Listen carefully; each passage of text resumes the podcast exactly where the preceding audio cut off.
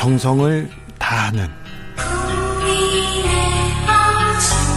국민의 방송 KBS 주진우 라이브 그냥 그렇다고요. 뉴스를 향한 진지한 고민 기자들의 수다. 라이브 기자실을 찾은 오늘의 기자는 은지옥이요. 시사인 김은지입니다. 네, 잘 주말 잘 보내셨어요? 네, 주말도 대선 지방 유사 유세 가 있는 후배들이 많아서요. 네. 또 같이 챙기고 기사 올리고 한다고 네. 정신이 없었습니다. 그 대선 때 뭐 기자들은 바쁩니다. 뭐 바빠야죠. 뭐 어떻겠습니까? 네, 그 기사 있죠. 정리 안 돼, 정리 못하면 뭐 깐다? 이렇게 깐다. 나와 있던 그 파일도 실제로 저희도 약간 시간차가 늦긴 했는데 네. 확인해가지고는 또 온라인으로 실시간으로 쓰고 네. 또 단일화 관련해가지고는 계속 티키타카가 있어서 정신이 네. 좀 없더라고요. 알겠습니다. 자 오늘 준비한 첫 번째 뉴스부터 가보겠습니다. 네, 일본 검찰 사례로 수사지휘권 폐지 논란 짚어봤습니다. 네. 네, 2월 14일에 윤석열 국민의힘 후보가 사법 분야 공약을 발표한 바가 있는데요. 여기에 관련된 내용이 있었습니다. 법무부 장관의 수사지휘권 폐지하고 검찰총장에게 예산 편성권 부여하겠다 이런 이야기를 했었는데요. 검찰을 강화 이렇게 익힙니다. 네, 이제 그러다 보니까 이에 대해서 윤석열 후보가 어, 실제로 이런 나라가 독일, 일본, 한국뿐이다라는 이야기를 하면서 일본에서도 1950년대 수사지휘권 한 번밖에 안 썼다 이렇게 이야기를 해서요. 네. 일본 사례를 한번 짚어봤습니다. 네. 네, 그러니까 이것이 어떤 맥락에서 나온 건지를 좀 살펴봐야 된다라는 게 핵심이라고 할 수 있는데요. 실제로 일본에서 한 번밖에 쓰진 않았지만 그 맥락이 윤석열 후보가 인용하는 것과 좀 다르다라는 게 이번 주 시사인 기사 내용입니다. 네, 어떻게요? 네, 그러니까 이게 1954년에 조선 의혹 사건이라는 것에서 있었던 수사지휘권 발동인데요. 그 당시에 도쿄지검 특수부가 집권여당 거물 두 사람이 연루되어 있다라고 판단해서 체포하겠다고 법무부 장관에게 보고했다라고 합니다. 그런데 그때 법무부 장관이 검찰총장에게 수사지휘권을 발동을 했는데 체포영장 청구하지 말고 임의 수사하라. 라는 거였는데요. 그 당시 검찰총장이 유감을 표명했지만 이를 받아들였다라고 합니다. 그래서 그 당시 주인 검사가 이런 식의 이야기를 했는데요. 지휘권이 발동된 이상 따라야 하고 그것이 타당하지 않다고 하여서 따르지 않으면 검찰 파쇼가 될 우려가 있다. 지휘권 발동에 대한 비판은 주권자인 국민이 하는 것이며 규칙을 지키는 것을 근본으로 하는 우리 검사들이 할 바는 아니다. 이렇게 이야기를 했다라고 합니다. 예. 그러니까 검사 입에서 이런 얘기가 나왔다는 게 굉장히 좀 흥미로운데요. 검찰 수사 수사지휘권 비판을 했지만 받아들이면서 이러한 민주적 통제 원리가 있다라는 것을 검사 스스로 이야기했다라는 게 핵심이라고 할 수 있습니다. 알겠습니다. 그런데요, 음, 일본 검찰하고 우리 검찰하고 상황이 다르고요. 일본 도쿄지검 특수부 뭐 얘기 나오는데 그 특수부가 그렇게 훌륭하지도 않아요. 사실은 그렇게 훌륭하지도 않습니다. 우리하고는 맞지도 않고요. 네. 그런데 그거 궁금한데 일본에서는 검사 출신이 정계에 입문하는 경우가 좀 많나요? 네, 이번에 안 그래도 저희가 확인을 해봤는데요. 현재 일본 참의원이 245명이고 중의원이 465명입니다. 자, 국회의원이 그러니까 합치면 700명 가까이 700명 가까이 된다고 보면 네, 근데 이 가운데 검사 출신은 단 한 명도 없습니다. 한 명도 없죠. 네, 그 당시 수사지휘권 관련된 상황들이 이제 더 이상 수사지휘권 발동하지 않겠다라는 문화도 만들어졌고 동시에 또 검찰이 퇴직 이후에 정치권을 진출하는 걸 경원시하는 문화가 생겼다라고 하거든요. 네. 이제 그렇기 때문에 이와 비교해서 보면 굉장히 다르다라는 걸 우리가 알 수 있습니다. 한국에서는 수사지휘권이 네 번 발동됐죠? 네, 2005년 천정배 장관, 2020년 추미애 장관 때 두 번, 그리고 2021년 박범계 장관 때 한 번 해서 총 네 번이었는데요. 그러니까 노무현 정부, 문재인 정부 때였고요. 발동 당시에는 법무부 장관이 모두 비검사 출신이다. 라는 점이 공통점이라고 할 수 있습니다. 네. 거꾸로 보면 이명박 박근혜 정부 때는 청와대 민정수석, 법무부 장관, 검찰총장 이 모든 자리가 검사 출신 인사들이 왔었거든요. 거기는 뭐 수사권 발동할 필요도 없이 거기는 그냥 그 은밀하게 얘기가 잘 통하는 그런 선후배 사이였어요. 네, 그 당시 그런 비판들이 있었습니다. 묵시적으로 수사지휘권 이뤄진 게 아니냐 이런 비판들이 있었는데요. 이제 그러다 보니까 오히려 공식적으로 이 비판할 수 있고 그것들이 나올 수 있는 수사지휘권 발동 자체가 민주적 통제다라는 이야기가 있습니다. 네. 그리고 한국, 일본, 독일만 수사지휘권 있다 이런 발언과 발언에 대해서도 이런 부분을 좀 짚어야 되는 게 있는데요. 다른 나라에도 수사지휘권이 명시되어 있지는 않지만 검찰에 대한 다양한 견제 장치가 있다라는 건데요. 프랑스는 법무부 장관이 검사, 판사 등 사법관에 대한 인사권을 가지고 있다라고 하고요. 그리고 영국과 미국에서는 검찰권에 대한 견제 장치가 존재하는데 미국의 일부에서는 선출직이라고 할 수 있죠. 네. 그러니까 민주적 통제라고 하는 것이 굉장히 핵심이다라고 볼 수 있습니다. 이와 조금 다른 문제인데요. 전 세계 검사들 중에 가장 막강한 힘을 가지고 있는 나라가 대한민국 검사들입니다. 그러니까 아무래도 수사권과 기소권을 같이 가지고 있기 때문에 가지는 힘이거든요. 그렇죠. 수사할 네. 수도 있고 기소할 수도 있는데 기소 안 할 안 할 권리. 그다음에 또 수사 안 할 권리가 있어요. 그러면 수사를 안 하면 죄를 그냥 묻지 않습니다. 이 권리가 얼마나 큰지 아 우리 검사들처럼 힘센 사람들은 전 세계에 없는 직업일 거예요. 네, 결국은 견제와 균형을 어떤 식으로 권력 기관에 이 밸런스 맞추냐가 핵심이라고 할 수 있죠. 알겠습니다. 일본에서는 검사 퇴직 후에 아, 퇴직 후에 정치권에 진출한 예가 거의 없다는 것도 좀 생각해 볼 점이 있네요.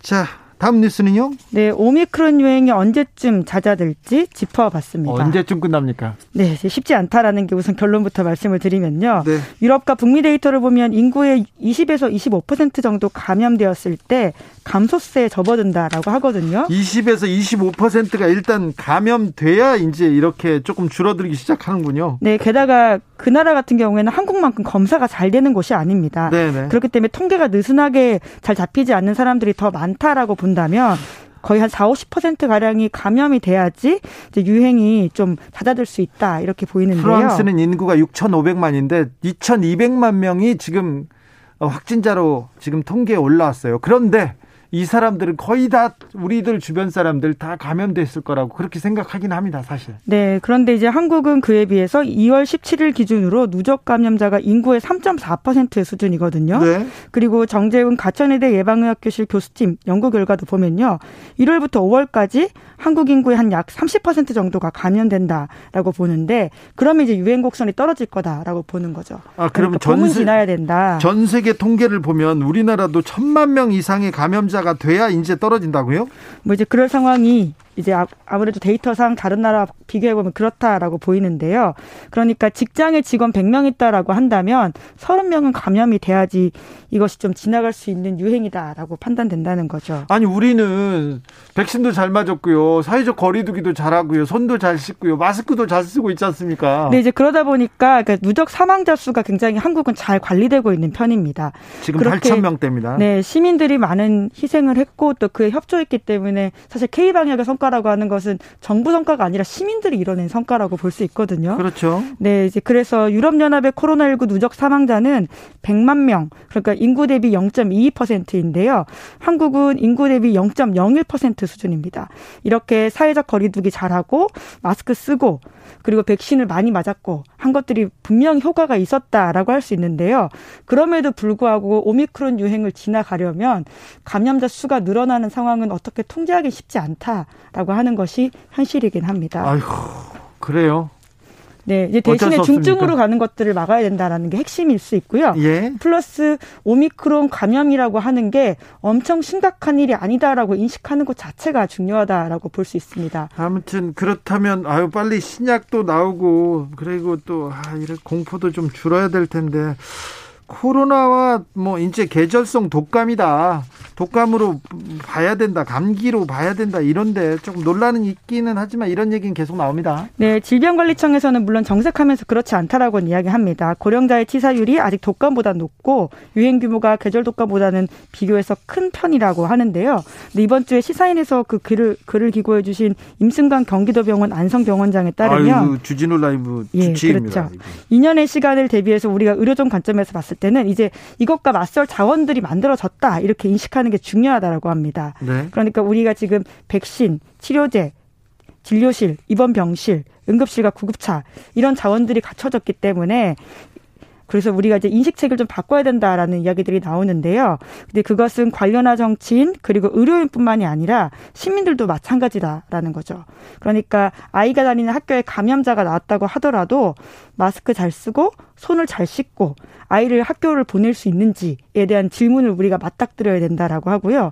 또 만에 하나 병원에 갔을 때 그 병원에 감염자가 있었다라고 하더라도 계속 그 병원을 통원 치료할 수 있을지 이런 아주 현실적인 부분에 부딪히게 되는데 이에 대해서 시민들의 인식 체계도 이제 지난 K 방역 때는 좀 다르게 작동할 필요가 있다라는 거죠. 내 옆에서 내 옆에서 누가 코로나 걸려도 아 며칠 쉬고 나와야 되겠다 이렇게 생각하라는 거죠? 네, 왜냐하면 지금 우리는 백신 접종률이 아주 높고요. 게다가는 비싼 신약임에도 국내에서는 치료제가 무상으로 공급되고 있습니다. 네. 여러 가지 재반 환경이 만들어져 있기 때문에 성밖에 나와서 이 오미크론 유행과 맞서야 이제 마주해야 된다라는 지점이 있다는 거죠. 네, 겁먹을 필요는 없습니다. 네, 현명하게 오미크론과 함께 사는 세상을 생각해 봐야 될 것 같습니다.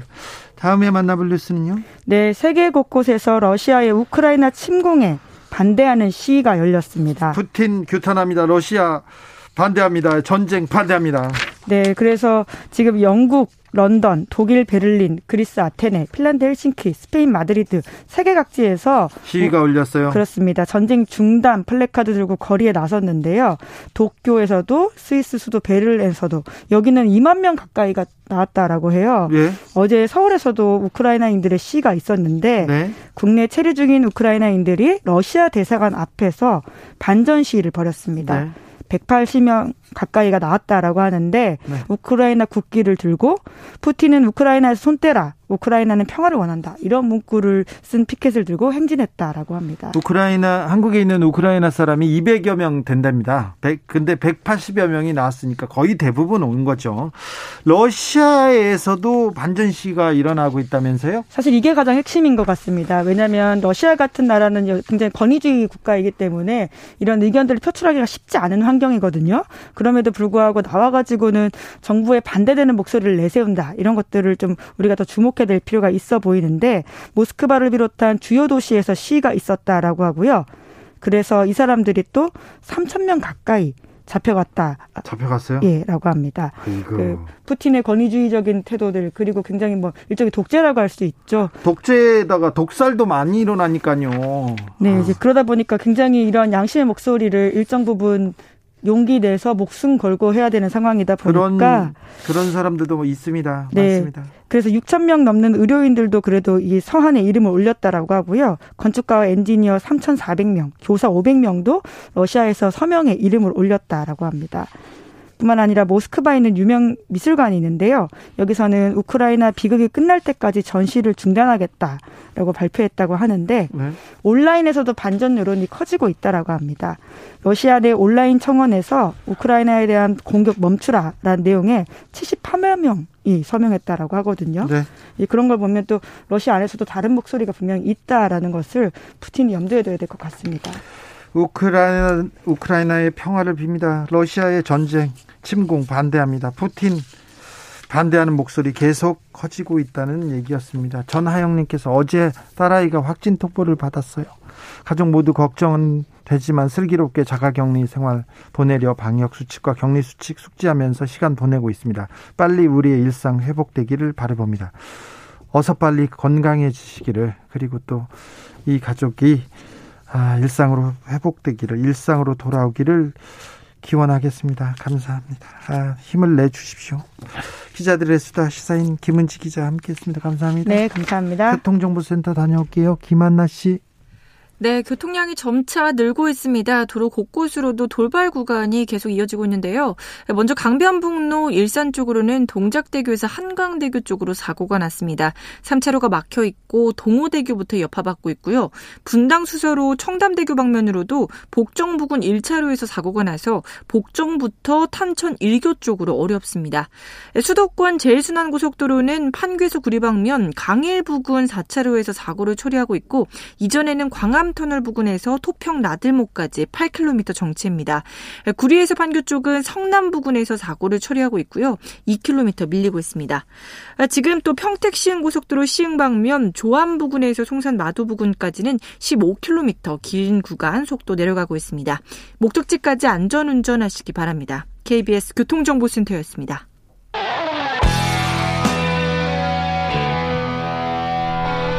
스치기만 해도 똑똑해진다. 드라이브 스루 시사 주진우 라이브.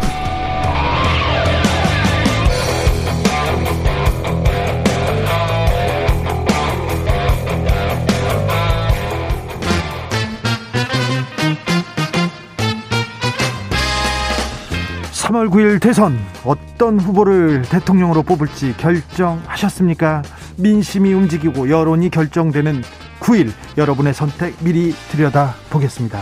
2022 대선 전쟁 여론과 민심.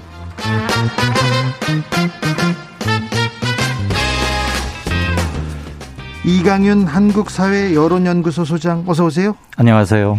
배철호 리얼미터 수석 전문 연구위원 어서 오십시오. 네, 안녕하세요. 네. 여론조사 공표 금지까지 3일 남았습니다. 그래서 그 전에 열심히 달리려고 이 우리 소장님 그리고 위원님 모셨습니다. 끌고 왔습니다. 네. 이거 강압 아니고요. 네. 어, 침공도 아닙니다. 자, 9일 남았습니다. 9일 남았습니다. 추세, 현재 추세는 어떻습니까? 소장님? 모르겠습니다. 모르겠어요? 판단 불가, 예측 불가 구간인 것 같습니다. 오늘까지는. 그래요? 네. 그 조금 지지율이 벌어졌다가 다시 박빙에서 초박빙, 초초박빙으로 붙은 것 같아요. 네. 그렇습니다. 뭐 숫자 이 정도 붙어 있으면 네. 1, 2% 포인트 차이 같으면 정말 그건 수학적 통계학적으로는 별 의미가 없는 거고요. 여론조사로도요. 그렇죠. 그래서 누가 1.5% 포인트 앞섰대 그럼 어 그럼 그 사람이 이기나 봐라고 번역해서 들으시면 아직은 안 됩니다. 위원님, 예, 100% 동의하고요. 사실 이번 대선만큼 보이지 않은 선거는 없었습니다. 음. 지난 D-100대 기획 기사가 쏟아졌던 게 뭐 D-100 판세가 뭐 그대로 갔네. 네. 71대 D-71대 갔네. 한 달 전에는 그대로 갔잖아요. 51대 갔네. 31대 네. 갔네. 심지어 공식 선거운동 들어갈 때 가, 그대로 갔네. 이제 이제 10일 남았는데도 모를 일이다. 아까 이 소장님 말씀하셨던 대로 결과 차이가 1, 2% 나는 것을 분석을 통한 예측으로는 잡아내기 굉장히 어렵습니다. 자, 그런데 여론조사마다 조금 편차가 있는 것 같은데, 네. 어, ARS, ARS 조사, 근데 그거는 자동 응답기 전화인 거죠? 이 전화에서는 윤석열 후보가 앞서고 전화 면접 조사에서는 이재명 후보가 우세한 그 내용을 좀 알려주십시오. 예, 오늘 저희가 발표했는데요. 네. 음, 그동안 1년 넘게 계속 ARS와 전화 면접 사이에 왜 결과 차이가 나고 심지어 1위가 바뀌느냐, 네. 어디 걸 믿어야 되느냐, 더 나아가서 여론조사 정말 믿을 수 있느냐, 이런 질문이 끊임없이 있었다는 거 잘 압니다. 네. 어, 그거는 꽤 긴 시간 강의를 해도 어, 쉽지 않은 것이긴 한데, 그래서 저희는 이번에 아흘에 남겨두고 두 가지 조사를 동시에 했습니다. 그렇습니까? 똑같은 시기에 똑같은 거의 똑같은 질문 문항. 네. 그러니까 질문지 똑같죠. 참고로 말씀드리면 전화 사람이 전화를 걸어서 묻는 방법만 정책에 대한 견해를 몇 개 더 여쭤봤을 뿐 주요 지표 항목은 질문지도 똑같습니다. 질문도 똑같은데 하나는 전화 면접, 하나는, 하나는 ARS. 그리고 대상자 선정 샘플은 모두 다 선관위에서 안심번호를 사왔습니다. 그것까지 네. 똑같게 했습니다. 네. 한국 여론조사 사상 아마 처음일 겁니다. 그런데. 그렇게 했는데 ARS로 물었더니 윤석열 후보가 오차범위 내에서 좀 앞섰고 네. 사람이 전화를 걸어서 묻는 이른바 전화 면접에서는 이 이 재명 후보가 윤 후보를 오차범위 밖으로 좀 앞섰습니다. 그래요. 네, 그래서 그럼 이걸 어떻게 분석할 거냐? 네. 두 조사 방식의 차이에서도 원인을 조금 찾을 수 있고요. 예. 그거보다 더 중요한 건 양측 두 조사 같은 날 똑같은 시기 저희 회사 7층과 9층에서 동시에 이루어졌지만 네. 응답하는 사람들의 정치 성향별 응답자 분포가 좀 꽤 달랐다. 네.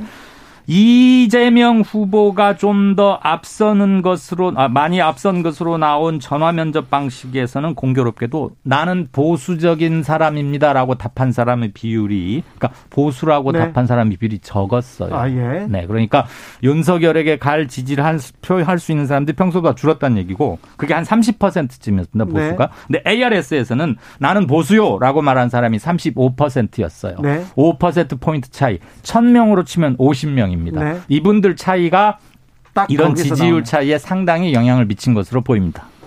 예, 오늘 KS OI 조사를 두고 저한테 질문을 많이 왔어요. 이두 네. 차이가 뭐냐고. 그래서 아, 그, 그 작성하신 실시한 기간을 물어봐야지. 소장님 얘기를 먼저 들었고요. 자, 사실 이제 지금쯤이면 만류 기종이라고 이제 ARS든 이제 자동응답 방식이든 실 어딘가에서 실제 공과가 거의 비슷하게 수렴이 되는데 되는데요. 음. 최근 패턴이 보면은 ARS든 이제 면접이든 거의 비슷한 흐름을 좀 보이고 뭐 어느 점으로 좀 모아지고 있는 그런 흐름을 좀 보이고 있어요. 근데 그게 이제 투표율이 다가올수록 서서히 이제 그게 모아지는 건데 저는 오늘 이제 KSOI 조사를 한번 저도 여쭤보고 싶었던 게그 당선 가능 면접 조사에서 당선 네. 가능성에서는 윤석열 후보가 46이 나오는데 네. 개인 지지율을 보면 36이 나오더라고요. 이제 이를테면 이 요인을 대부분 많이 저한테 묻길래 그러면 보통 이제 당선 가능성이라는 거는 지지율하고 좀 비례해서 사실 1위가 좀 더 높게 나오는 게 일반적 정상적인 패턴인데 그렇죠. 이제 그 개인 지지율에서는 오차 범위 바뀐데 이제 당선 가능성이 비슷하게 나오고 이걸 이걸 샤이라고 해석할 수 있냐? 저는 이제 거기에 대해서는 제가 말씀을 드리기가 그냥 말 그대로 조사를 진행한 쪽에서 이제 여쭤볼 문제지 제가 볼 문제는 아니다라고 보여졌고요. 음. 결국 이제 지금 뭐 전화 방식에서도 또 하나 패턴, 재밌는 패턴이 뭐냐면은 지난 한 달여 전만 해도 이제 윤석열 후보가 ARS 강세, 이재명 후보가 면접조사 강세였었는데 네. 최근에는 약간 좀 뒤바뀐 흐름도 좀 일부 좀 보였어요. 이제 갤럽에서 재밌는 사실을 좀 부연했었는데 정치 고관여청에서는 그 면접과 달리 비슷하게 붙어 있더라. 그래서 이제 갤럽에서는 좀 ARS 조사라는 걸 좀 완곡하게 좀 표현하고 싶었는데 이제 고관여청 조사 보면은 굉장히 이제 둘이 빡빡하게 좀 붙어 있고 면접 조사도 마찬가지. 어제 어저께 발표된 KBS 한국 리서치 보면 소수점까지도 같았거든요. 예. 그런 그런 조사는 또 처음 봤어요. 그런 건 몇 년 만에도 거의 거의 처음이죠. 사실 만들려고 해도 만들 수가 없어요. 그렇습니다. 네. 그, 그만큼 현재 판세를 분석하자면은 그만큼 빡빡하게 아주 빡 박박하게 학교 진행자께서 초초박빙이 하셨는데 네. 한 글자 더 붙이겠습니다. 초초초박빙. 네. 이제 그건 조사 방법 차이에도 크게 유의미한 차이는 안 보이는 상황이다. 387, 387님께서 전화 면접 응, 했는데요 국민의힘 지지를 한다고 했더니 조사 대상 아니라고 끊었어요. 얘기하는데. 그건 아마 그 쿼터가 다 찼겠죠. 뭐 그렇죠. 뭐 서울의 40대 남자가 일테면 100명을 조사해야 되는데 네. 100명이 다 찼으면 네. 자동으로 끊어지게 돼 있고요. 한두 가지 추가 보충 말씀드리자면 방금 배 의원께서 말씀하셨는데 저는 당선 가능성이라는 항목은 시민들이 하는 판세 분석이다. 네. 되게 우리 뭐 전문가나 누구한테 묻잖아요. 다 판세를 어떻게 보고 계십니까? 시민들이 하는 판세 분석이고 이게 꼭 무엇에 선행한다, 후행한다라고 일률적으로 말하기는 힘들고 이번에 보면 당선 가능성은 누가 앞서 있습니까? 당선 가능성을 불러드릴게요. ARS 방식으로 했더니 이재명 44.7, 윤석열 48.2. 고차범 이내예요. 예. 그다음에 전화 면접. 아까 예. 여기서는 이재명이 다, 대결 지지율에서는 오차 밖으로 이겼는데 전화 면접으로 보면 이재명 46.5, 윤석열 46.2, 0.3 차이밖에 안 나요. 진짜 모르겠네요. 이거는 의미를 둘 수 없는 차이예요. 그래서 당선 가능성은 이렇게 돌 차이를 보였다는 것이고 저희가 ARS가 보통은 응답률이 낮지 않습니까? 네. 그래서 정치 고관심층들, 야 빨리 나한테 전화가 왜 안 오나 기다리고 있다 전화 오면 바로 응답하지 않는 분들의 견해도 들어보기 위해서 다시 안 받을 경우에 전화하는 걸 콜백이라고 하는데요. 네. ARS에서는 그렇게 많이 하지는 않습니다. 이번 저희는 최대 3회까지 했습니다. 콜백을 ARS에서 세 번까지 하는 것은 꽤 드문 편입니다. 그래서 비교적 정치에 관심이 좀 덜한 분들의 견해도 많이 잡으려고 애를 썼다는 것. 네. 그 점은 참고로 말씀드립니다. 자, 하나 더 여쭤볼게요. 네. 수도권, 서울 경기. 음. 서울 경기가 거의 50% 유권자가 거기에 그렇죠. 몰려 있지 않습니까? 예, 예. 어떻습니까? 제가 오늘 말하고 싶은 사실 사실 이 지점이기도 한데 네. 지금 대부분 진영별 결집은 거의 끝났습니다. 예. 그리고 저는 부동층 또는 아직 유보층이 최대 10%라고 봅니다. 네. 서울을 지난 4주간 이재명 35에서 45% 사이에서 움직이고 있습니다. 예. 윤석열 36%에서 46% 사이를 움직이고 있습니다. 맨 마지막 조사는 윤 후보가 오차범위 이내에서 조금 앞서고 있는데요.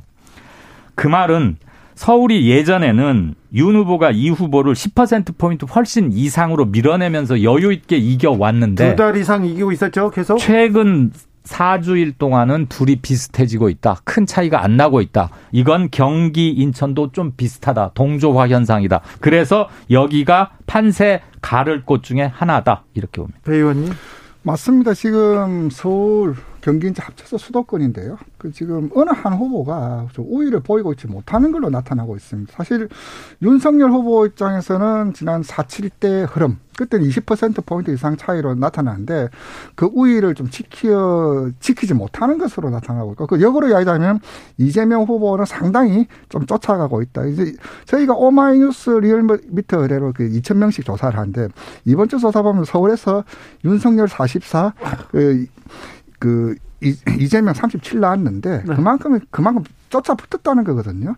이제 그 문제는 이제 이재명 후보 입장에서는 좀 답답한 게 뭐냐면은 답답한 게 뭐냐면 인- 경기 같은 경우는 자기가 그 지사를 했기 때 강한 평가 근거가 남아 있고 포텐이 터질 수 있는데 점차 좀 터지지 않고 있다. 이재명 후보의 어떤 지지율을 좀 정체 내지 행보하게 만드는 것은 가장 큰 덩어리가 경기인데 경기에서 좀 터지지 않고 있다. 그 점을 이제 이재명 후보 입장에서도 캠프에서도 계속 노력하는데 점차 좀 불이 붙고 있지 않는 것은 지표상에서 분명해 보입니다. 그런데 경기 인천이나 서울에서 한 후보가 60% 이상을 얻기가 힘들고요. 만약에 60을 누가 넘으면 없죠. 그 사람이 이겨요. 이명박. 그리고 근데 역대 대선에서. 아. 이- 아주 표 차이가 많이 났던 이명박 정동영이 다퉜을 때 빼고는 그때만 한쪽이 없었습니다. 60% 6자를 그린 적이 없어요. 네. 그렇죠. 50도 보이 5자 또 보이는. 53만 해도 그분이 반드시 당선되는 겁니다. 그렇죠. 자, 그러면 2030은 어떻습니까?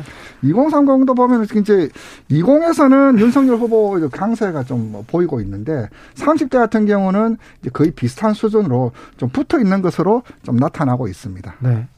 예, 재밌는 게요. 20대 유권자가 전체 유권자의 15%입니다. 네. 18살, 19살이 2.2%예요. 네. 그 29세 미만을 다 합치면 한 17%쯤 되고요. 아우, 많습니다. 30대가 15.1%입니다. 이곳인데 우리는 흔히 그동안 흔히 2030을 하나로 묶어 말했는데 요즘은 분리해야 돼요. 예, 이제. 예. 20대에서 남녀가 확연히 다르고 20대와 30대 표심이 다릅니다. 20대에서는 윤 후보가 상대적 우위에 있고 30대는 거의 비등하게 붙어 있거나 살짝 윤 후보가 앞서 있는데 그건 오차범위 이내에 들어온 경우가 많아서 아직은 어느 특정 연령대를 누가 앞섰다라고 말하기는 힘듭니다. 반면에 40대, 50대에서는 이재명 후보의 상대적 우위가 지속되고 제가 좀 있습니다. 수치로 좀 부연하자면은 그 리얼미터 오마이뉴스 의뢰로 이번 주 조사한 실시를 실시한 조사를 보면은 네. 20대에서는 윤석열 후보가 40.8, 그 이- 이재명 후보가 26.1인데 30대에서는 윤석열 후보가 37.6, 이재명 37.4. 네. 그 이제 2030을 한 덩어리로 볼 수 없다는 네. 그런 가설은 이 수치에서도 이제 여러 번 확인되고 있는 것 같아요. 알겠습니다. 방금 말씀하신 리얼미터 조사 개요 말씀드립니다. 리얼미터가 오마이뉴스 의뢰로 어제까지 나흘간 유권자 2,052명을 대상으로 실시했습니다. 아까 말씀하셨던 TBS가 한국사회 여론 연구소 연구소.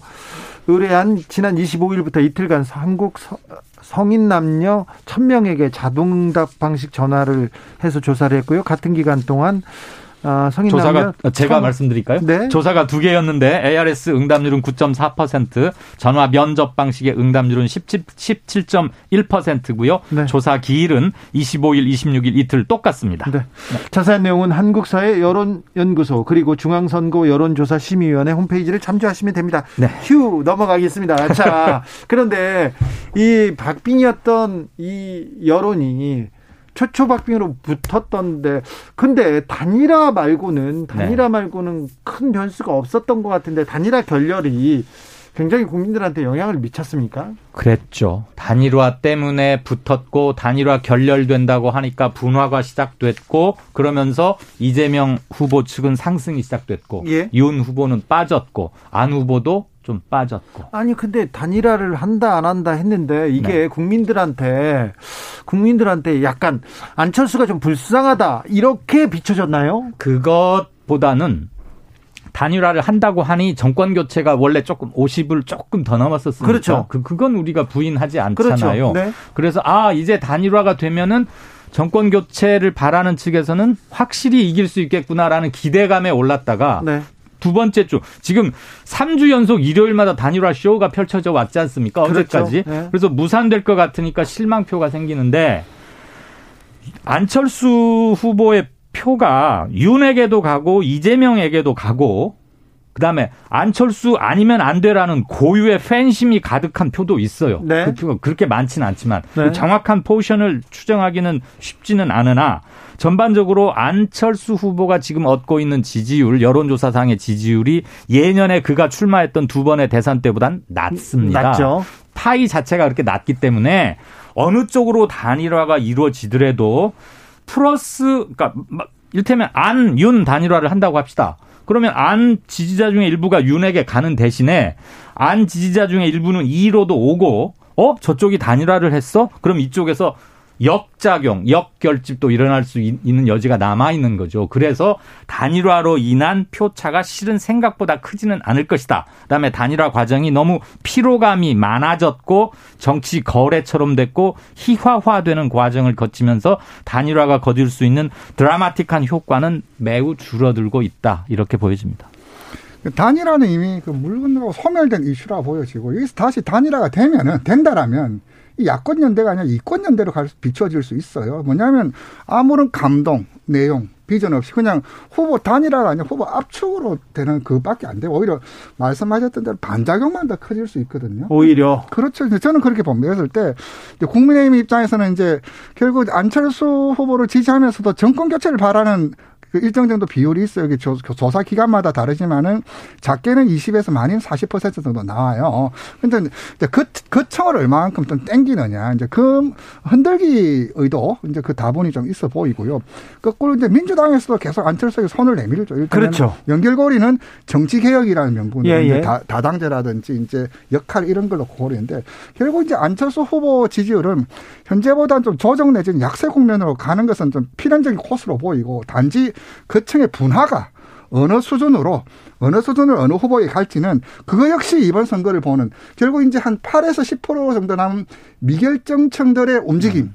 플러스 안철수 후보가 지지율이 빠지면서 가는 움직임 이 두 가지만 이제 남았다 좀 그렇게 봅니다. 단일화는 이제 큰 변수에서는 지금 태풍의 눈이 좀 조금씩 조금씩 소멸되고 있는 것 같습니다. 네, 네. 자 어떻게 되든요 어떤 네. 결론을 내리든 그런데요 그러면 남은 변수가 뭐 있습니까? TV 토론은 이제 한 번 남았는데 네. TV 토론은 큰 변수가 안 됩니다. 그렇죠. 원래 TV 토론은 자기가 좋아하는 지지, 이미 지지를 결정한 후보를 왜 더 지지해야 하는지를 확인하는 기회로 삼는 경우가 많았는데 네. 지금도 아직 유보 상태에 계신 분들은 이제 솔직히 후, 각 후보들의 좋은 점, 나쁜 점, 안 좋은 소식, 무슨 비리, 도덕, 리스크 어쩌고 너무, 하는 말들 너무, 너무 많이 들어와 있거든요. 잘 알아요. 이제. 예, 이제는 정보가 부족해서 판단을 미루었던 게 아니에요. 그러면 딱 한 번 남은 금년 대선은 특히나 또 TV 토론이 귀했어요. 네. 그리고 TV 토론을 할수록 어느 특정 후보가 조금씩 약점이 좀더 부각된다 이런 언론의 평들도 좀 있거든요. 네. 제가 누군지를 누군지는 말씀드리지 않겠습니다만 윤석열 후보라고 왜 말씀 안 하세요? 저는 말하면 안 됩니다. 아, 네네. 아, 저는 사회자인데요. 주진우 기자는 말아서 아니, 판단을 그런, 하시고. 그런 기사가 많이 나왔었습니다. 네. 그런데 그래서 그런 것들도 일부 영향을 받을 수 있고 최대 판례지 10% 정도라고 보이는데 그럼 이분들은 정보가 부족해서라기보다는 마지막에 판단할 결심의 문제인 것이고 투표율이 다가오면 어느 한 후보가 어마어마한 실수나 실언이나 망동을 하지 않는 한은 TV 토론이 그나마 남은 거다. 만에 하나 이 안이든 윤 안이든 단일화가 만약에 이루어진다면 그것도 변수는 될 수 있으나 이미 단일화의 태풍권에서는 훨씬 지났기 때문에 큰 건 아닐 것이다. 그 TV 토론을 둘러싼 전통적인 입장은 두 가지. 하나 reinforcement effect, 보강 효과와 attitude change, 태도 변화인데 저는 여전히 이제 TV 토론이 이제 영향이 있다고 봅니다. 왜냐하면 잘해서 태도가 변, 변화되어서 이제 신장 오른다는 그 모멘텀이 아니라 여전히 실수를 하게 되면 그렇죠. 막판에 마이너스. 집중적으로 이제 그 부각이 되고 미임으로 짤로 숏으로 돌아다닐 텐데 여전히 실수할 우려가 누군지는 모르겠지만은 그 우려 때문에 영향이 있다라는 거 하나고요. 또 하나 제가 보는 것은 코로나 확산세입니다. 코로나 확산세가 지금 어 당일 투표 120만, 150만까지도 이야기하시는 분들이 있거든요. 그렇다면 예. 이 청들이 곧 자영업청들하고 이제 매우 밀접하게 몰려 있을 수밖에 없는데, 즉 이제 코로나 확산에 따른 투표율, 투표율이 어떻게 그렇죠. 나타날 거냐. 또 하나는 코로나 확산에 따른 평가, 이 방역 성공 실패를 넘어서서 과연 자영업자들은 이 코로나 확산에 따른 지금까지 누적됐던 것이 어차피 투표란 행위를 통해서 한번 드러날 텐데 이것이 또 어떻게 나타날까? 저는 이제 두 가지를 좀 봅니다. 중요한 포인트들을 짚어주셨는데 이 짧은 9일 동안에 얼마나 집단 담론을 통해서 여론화 될 수 있느냐에 대해서는 약간의 물음표는 붙어요. 네. 근데 투표율은 굉장히 중요한 변수가 될 거예요. 그런데 투표율이 높다 낮다고 해서 어느 특정 진영이나 특정 정당의 유불리를 말하기는 대단히 어려운 것 같습니다. 이번에는 그렇습니다. 몇 투표율 몇 퍼센트면 우리가 이긴다 그런 얘기 안 나옵니다. 그거 안 통합니다. 어, 저는 그 의미가 있다고 봅니다. 왜냐하면은 항상 여론조사가 실제랑 비교해서 맞추려면은 투표율 변수거든요. 그게 뭐냐면은 투표율 프리미엄을 얻는 층이 있고 투표율 디스카운트 얻는 층이 있어요. 대표적으로 윤석열 후보 같은 경우는 20대에서 아까 20% 포인트 정도 가까운 높은 지지를 받고 있지만 여론조사는 음입니다. 네. 득표는 현찰이고요. 음을 현찰로 교환하는 과정이 투표거든요. 그렇죠. 즉 이제 투표장이 나와야지 이40 지지율이 그대로 나타나는데 네. 투표장이 안 나온다라면 액면가보다 까일 수가 있거든요. 그렇죠. 즉 이제 20대 투표율이 지금 투표율 조사를 보면은 60% 언저리예요. 4050, 6070은 50, 80% 넘게 투표율을 보이고 있는데 네. 이 청이 이제 윤석열 후보에게 작동하면은 어떨까? 네. 그 점을 좀 말씀드리는 그런데 거죠. 그런데 2030의 투표율이 조금 변동 조짐이 있습니다. 네. 예전에는 don't know층 정치에 무관심하다 젊은이들이 이래서야 되겠어 네. 뭐 이런 말 많이 했는데 지금 2030은 광우병 촛불 집회부터 태극 아저 저 뭐죠? 박근혜 탄핵 그 촛불 집회까지 쭉 겪어오면서 정치의 효용을 경험한 세대들이고 작년 4.7 재보선 서울시장 부산시장 재보궐선거 때 2030 투표율이 알겠어요. 다 70%를 넘었습니다. 이강윤 배철호 소장입니다. 인사하세요. 네. 끝났습니까? 네. 저는 내일 오후 5시 5분에 돌아옵니다. 주진우